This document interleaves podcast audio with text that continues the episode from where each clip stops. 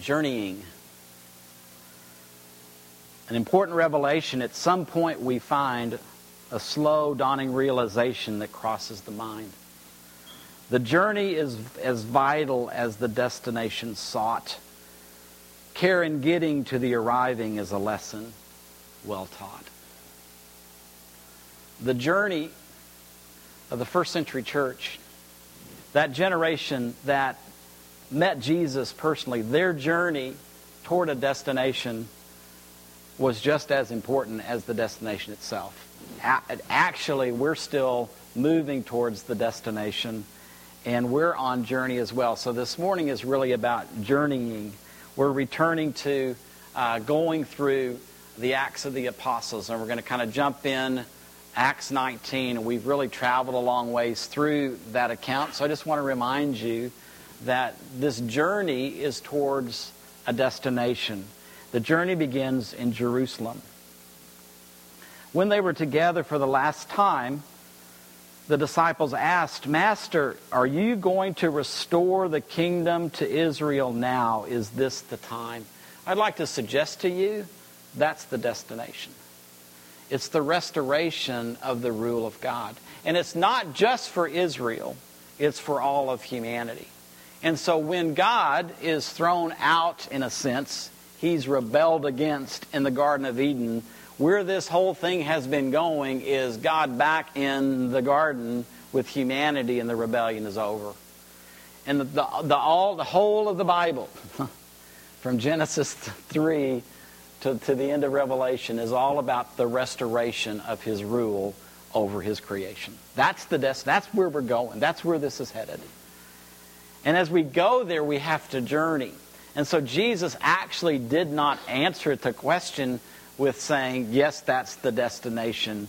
He actually says, well, you don't get to know the time of arrival at that destination. What you will get is the Holy Spirit.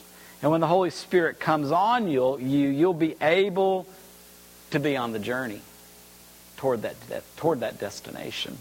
And you'll be my witnesses in Jerusalem, all over Judea and Samaria, even to the ends of the world. You'll be my witnesses, the witnesses of me, Jesus, being Messiah. The witness of the church is Jesus is the anointed one. Jesus is the Messiah. Jesus is the King. The King has arrived. And with the King, the kingdom has arrived.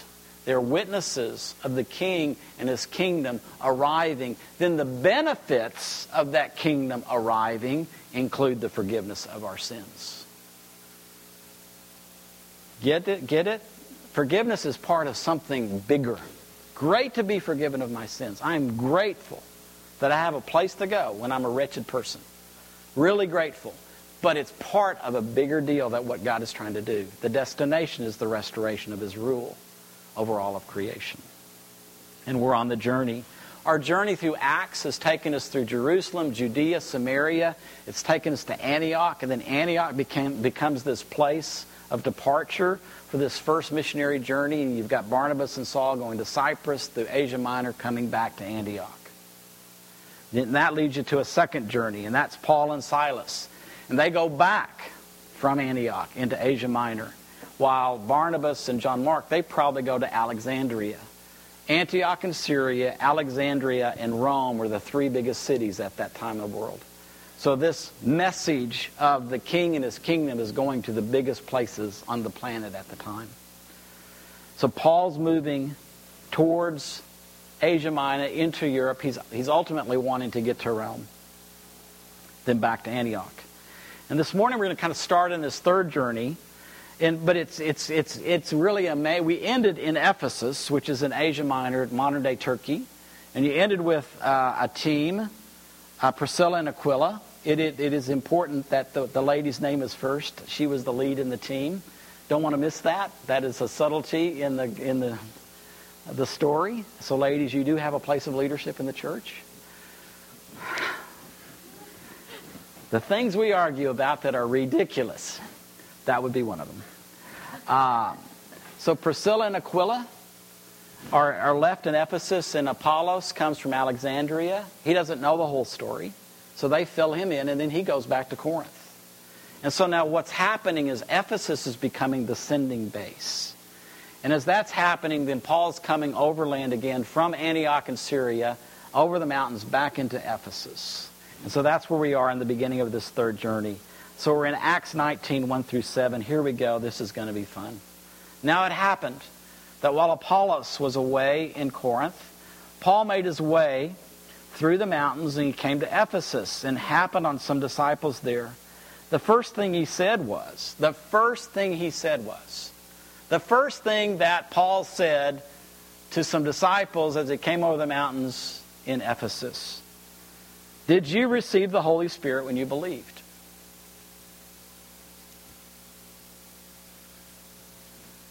Mean, is that usually the first question you have in a conversation of people that you meet? Probably not. Did you take God into your mind only?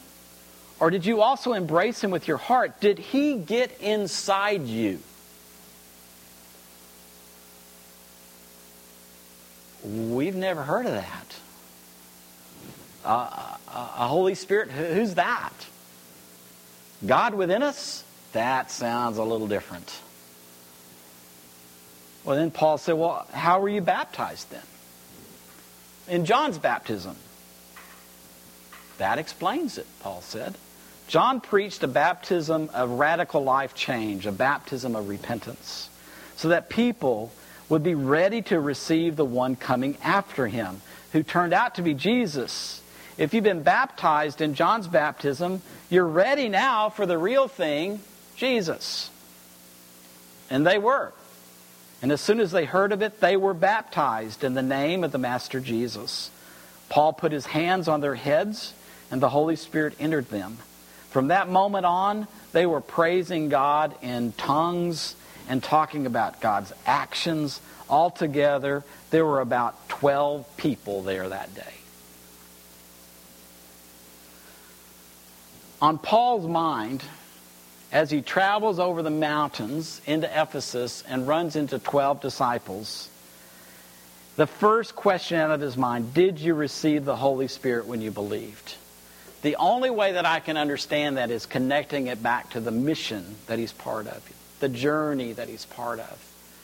If you're following Jesus, are you empowered by the Holy Spirit to deliver the message? That's really what the question is. Have you just mentally made some sort of assent to the Messiah's coming?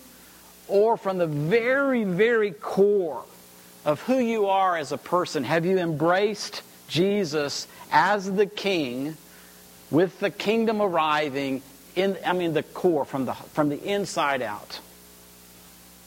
Did the Holy Spirit actually get in you and empower your witness of the king and his kingdom? That's, that's the question. That was foremost on Paul's mind. What's on his mind is how does this message get out? The thing for Paul that you don't ever want to forget is that he had a conversation with Jesus on the road to Damascus. And I don't think he ever recovered from that. Jesus, the resurrected one, spoke to him, appeared to him, and blew his circuits. It changed his mind about resurrection. The timing of it, that was a premature resurrection. It changed his mind about Jesus. It changed his mind about the kingdom of God. It reoriented him towards life and ministry. So that's why this first thing comes out. Man, if this message of resurrection, of king and kingdom is going to get out to the world, those that are following Jesus, as they've got to be empowered by the Holy Spirit, or it just is not going to happen. And so these 12, I mean, they, they, they were honest. They said, whoa, we have, we have never heard about this. They were like Apollos. They'd heard the first of the story, they hadn't heard the rest of the story. And so, just like Priscilla and Aquila took Apollos aside and said, Well, let us fill you in. You've got a great beginning. Now, let's give you the rest of the details. So, Paul is doing the same with these 12. I don't know if you can relate to the like a Holy Spirit, like a God in. I mean, the the begin my beginning years as a follower of Jesus. I mean, really, quite literally. I I I hung out with people that would not talk about the Holy Spirit. They just figured if we don't talk about the Holy Spirit, we just can ignore him. They didn't deny him. But at the time, you know, it's back at scripture songs. Some of you remember this, you know, Father, we adore you. Lay our lives before you. Remember that old tune? And then we'd sing, Jesus, we adore you. We never sang Spirit, we adore you. Just, we just left that verse out. And then I remember, I remember being somewhere and I just, I mentioned the Holy Spirit and this older person, I really loved them. They loved Jesus. Oh, we never talk about the Holy Spirit. We don't, we know He exists, but we never talk about Him.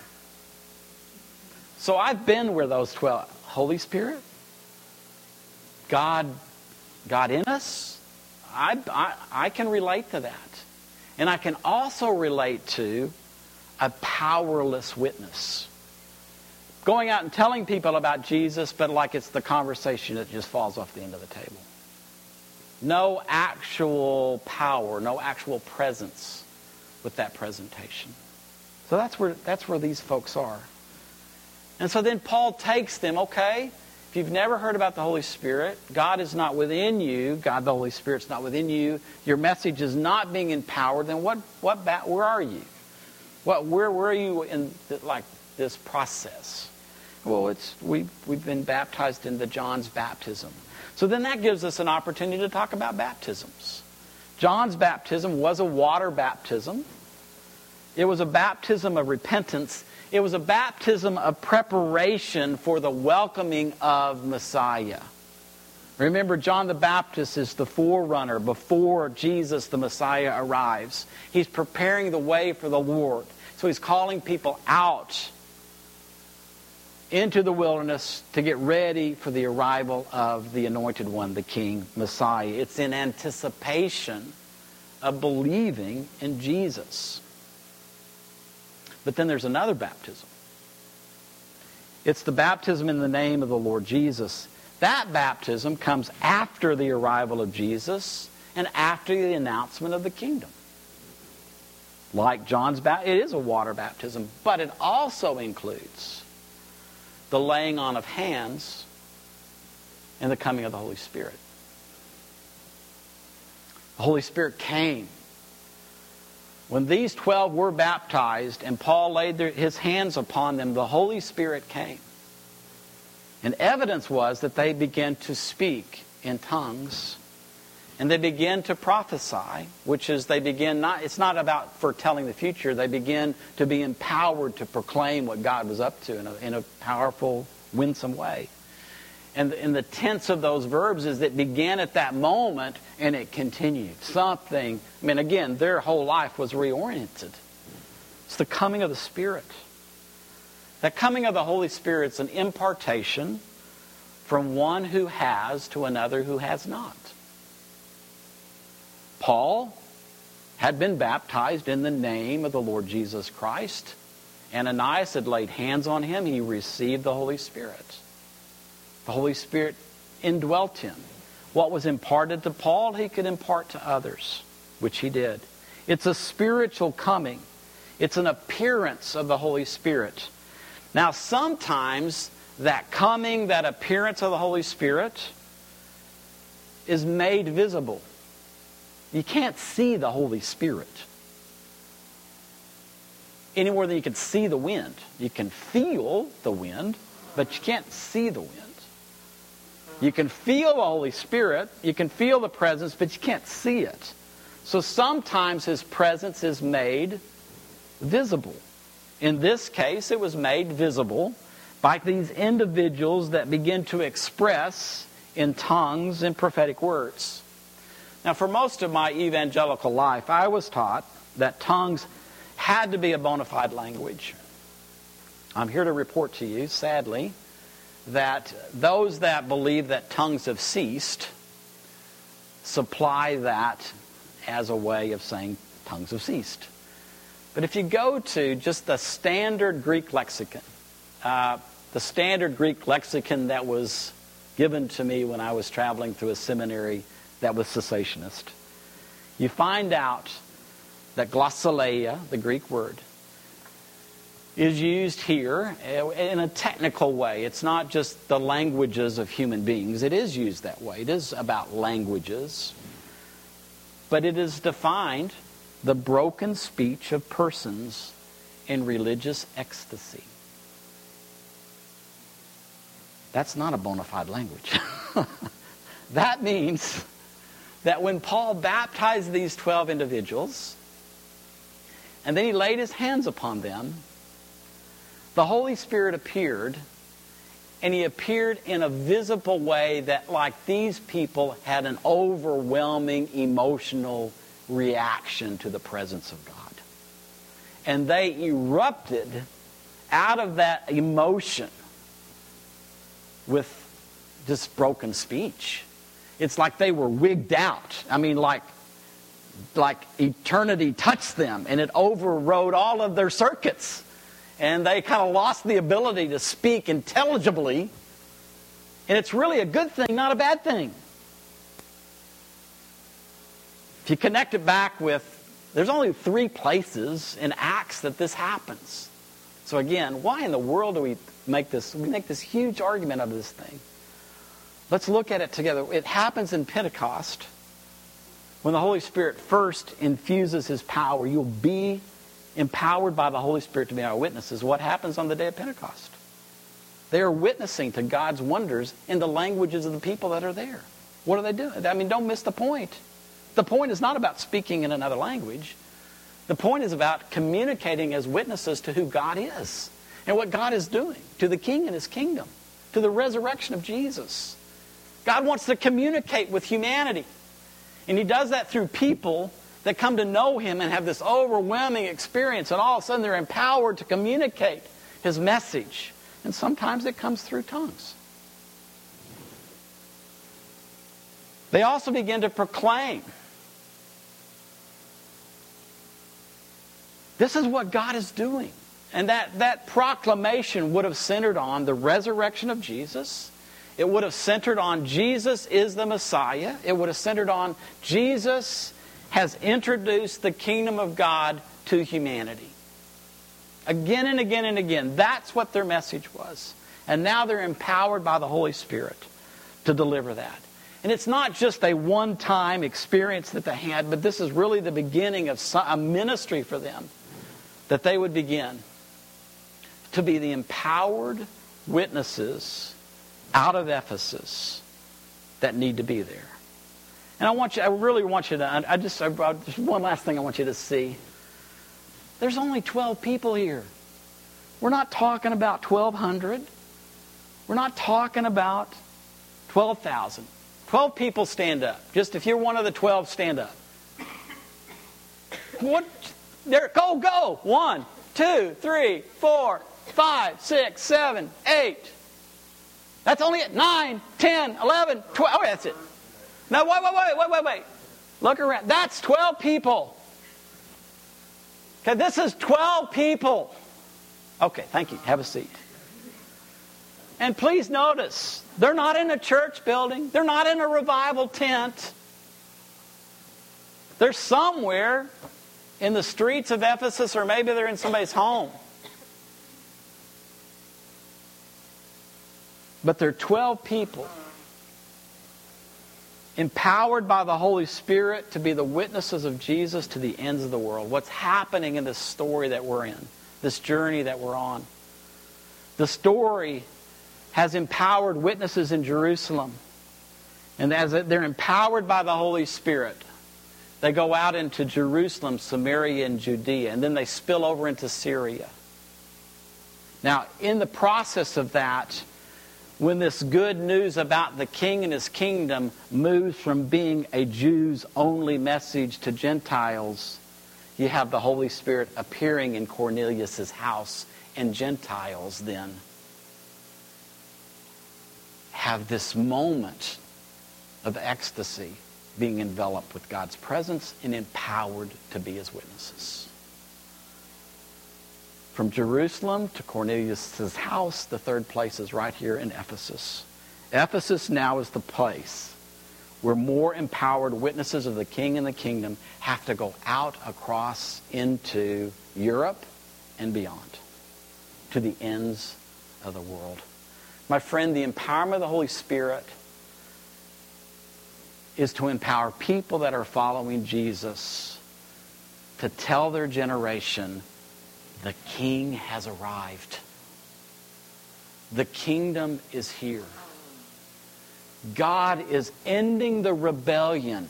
God has something better in store for humanity. It's a, it's, it's a message that revolutionized that first generation. It needs to revolutionize our generation. But we got to get back to the message.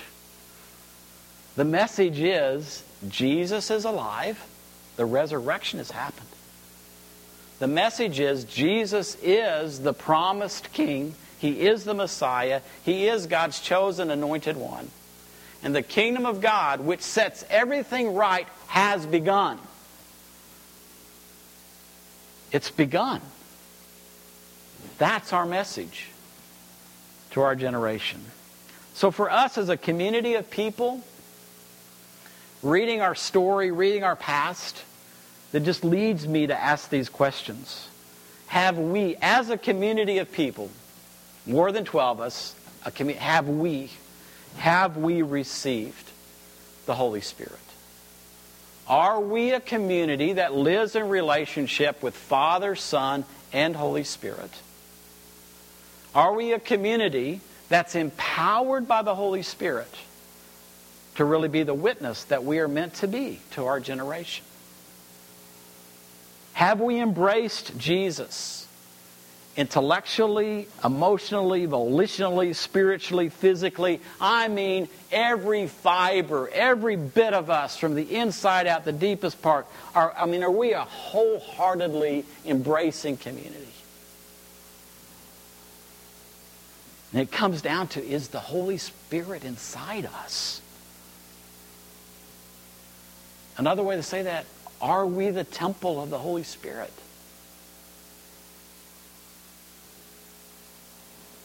These are experiences. There's no way to get around. This is experiential. This is not just a verse out of the Bible. This isn't just some theological position. This is our experience with the living God. Is He in us? And does He work through us? to build a community like this, but this community is built not for itself, but this community is built to take his message to the world. So, where are we on this journey? Because this, this, this is our journey too. See, if the church loses sight of the journey, the journey to deliver God's message to humanity, we become something very different than what we're reading about.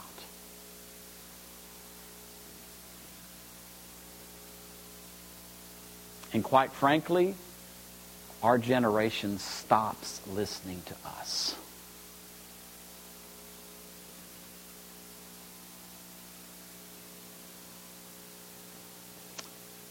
I'm going to ask us to do something. So let me explain what I'm going to ask us to do. One, I, again, this would, this would be a theological statement, so you can take it for then. I think what happens with the 12 that are, decide, that are baptized by, by Paul, that's what Christian baptism is. It's being baptized in water, buried with Christ, raised with Christ, and at that moment somebody lays their hands on us and invites the Holy Spirit to fill us. That's what Christian baptism is. Paul is practicing for us what Christian baptism is. It's meant to be something that happens at the time together. Now, we don't live in a perfect world, and we don't have a perfect understanding of how God works. So, for many of us, we've been baptized in water. I was baptized in water. Buried in Christ, a sense of clean. I was cleansed. I knew, I knew where to go to ask for forgiveness, and I went there a lot because I was powerless. I did not, I, I just, and I went, I went on and on and on and on and on until the ever ready bunny ran out of juice. And I finally hit a wall. I said, you know, dad gummit, this mental assent, you know, keeping my faith in my head and it's not translating into my heart, it's not touching the places where I've been broken. This doesn't work. This does not work. And so, fortunately, I was around people that said, you know, really, it has to do with what kind of relationship do you have with the Holy Spirit? And I said, I don't. So, well, we can fix that. So, at the time of my, I've, I've had this gap between the Holy Spirit filling me in baptism. But it, in the, what I think the Bible is teaching, it needs to be together. So maybe this morning, this is what I'm thinking. I'm thinking that some of us have been baptized in water. We've been wonderfully cleansed. We've been raised to life. We're bona fide followers of Jesus. But because of the different interpretations of what the Holy Spirit is and who He is and how He is, da da da da da, maybe we have not had the opportunity for somebody to lay their hand on us and say, Come, Holy Spirit. Empower this witness in the name of Jesus. It's just really that simple. Now, it gets complicated because we as a community, if we do that genuinely, we can't control the outcome. See, uh, we might we may lay hands on somebody today and they might wig out. I mean, all their circuits go, whoa, whoa, whoa. And they might get real emotional. They might get loud, or they might not. This only works if we let God be the one that scripts what happens. He may want you to have this moment of ecstasy and you lose control of your ability to speak and you start mumbling something. So be it. Or he may not. We can't script that. I do know that he wants to empower our lives so that we live well and that we take his message and deliver it to our generation. I know that. But the details and how we deal, we're individuals. Some of us need to have those overwhelming experiences. Others of us don't. Does that make sense?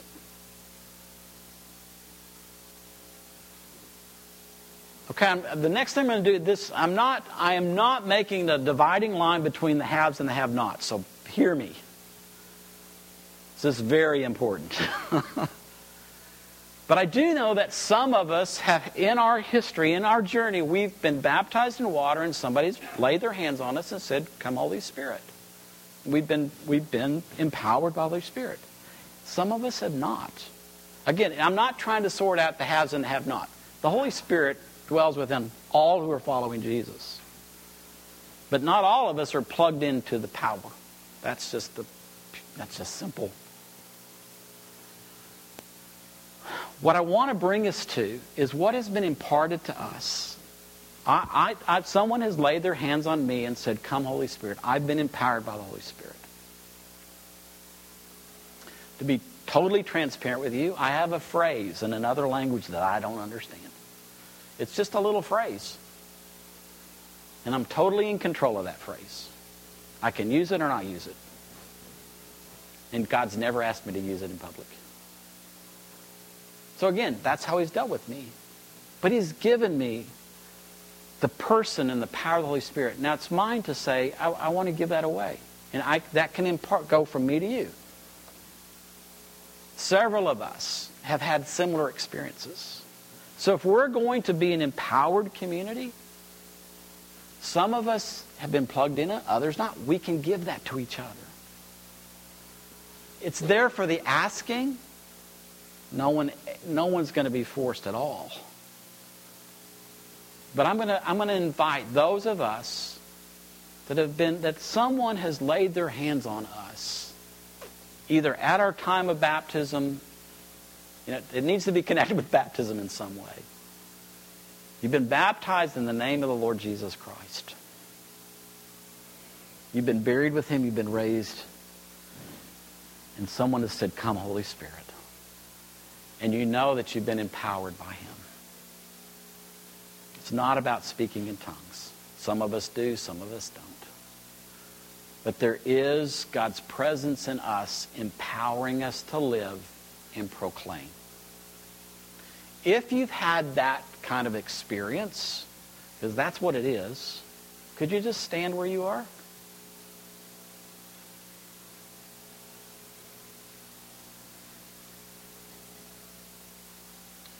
Okay, now could I ask from where you are, could you just kind of spread out? Not, you know, spread out around the room. Just wherever, just kind of step out.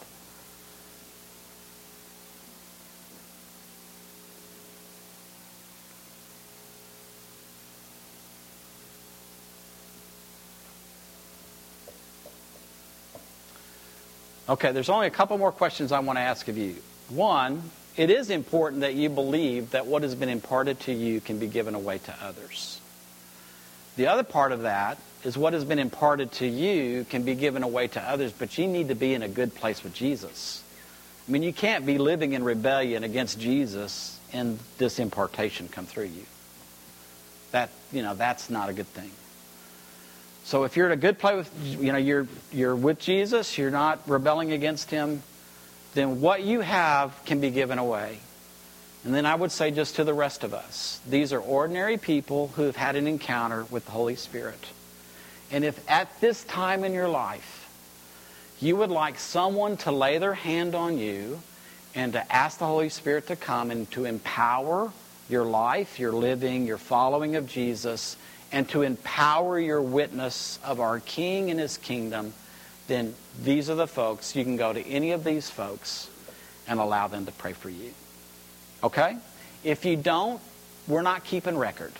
You know, if it's your moment, great. If it's not your moment, that's okay. So let me take a moment, just say a short prayer, and then we'll just have a bit of ministry time, kingdom time.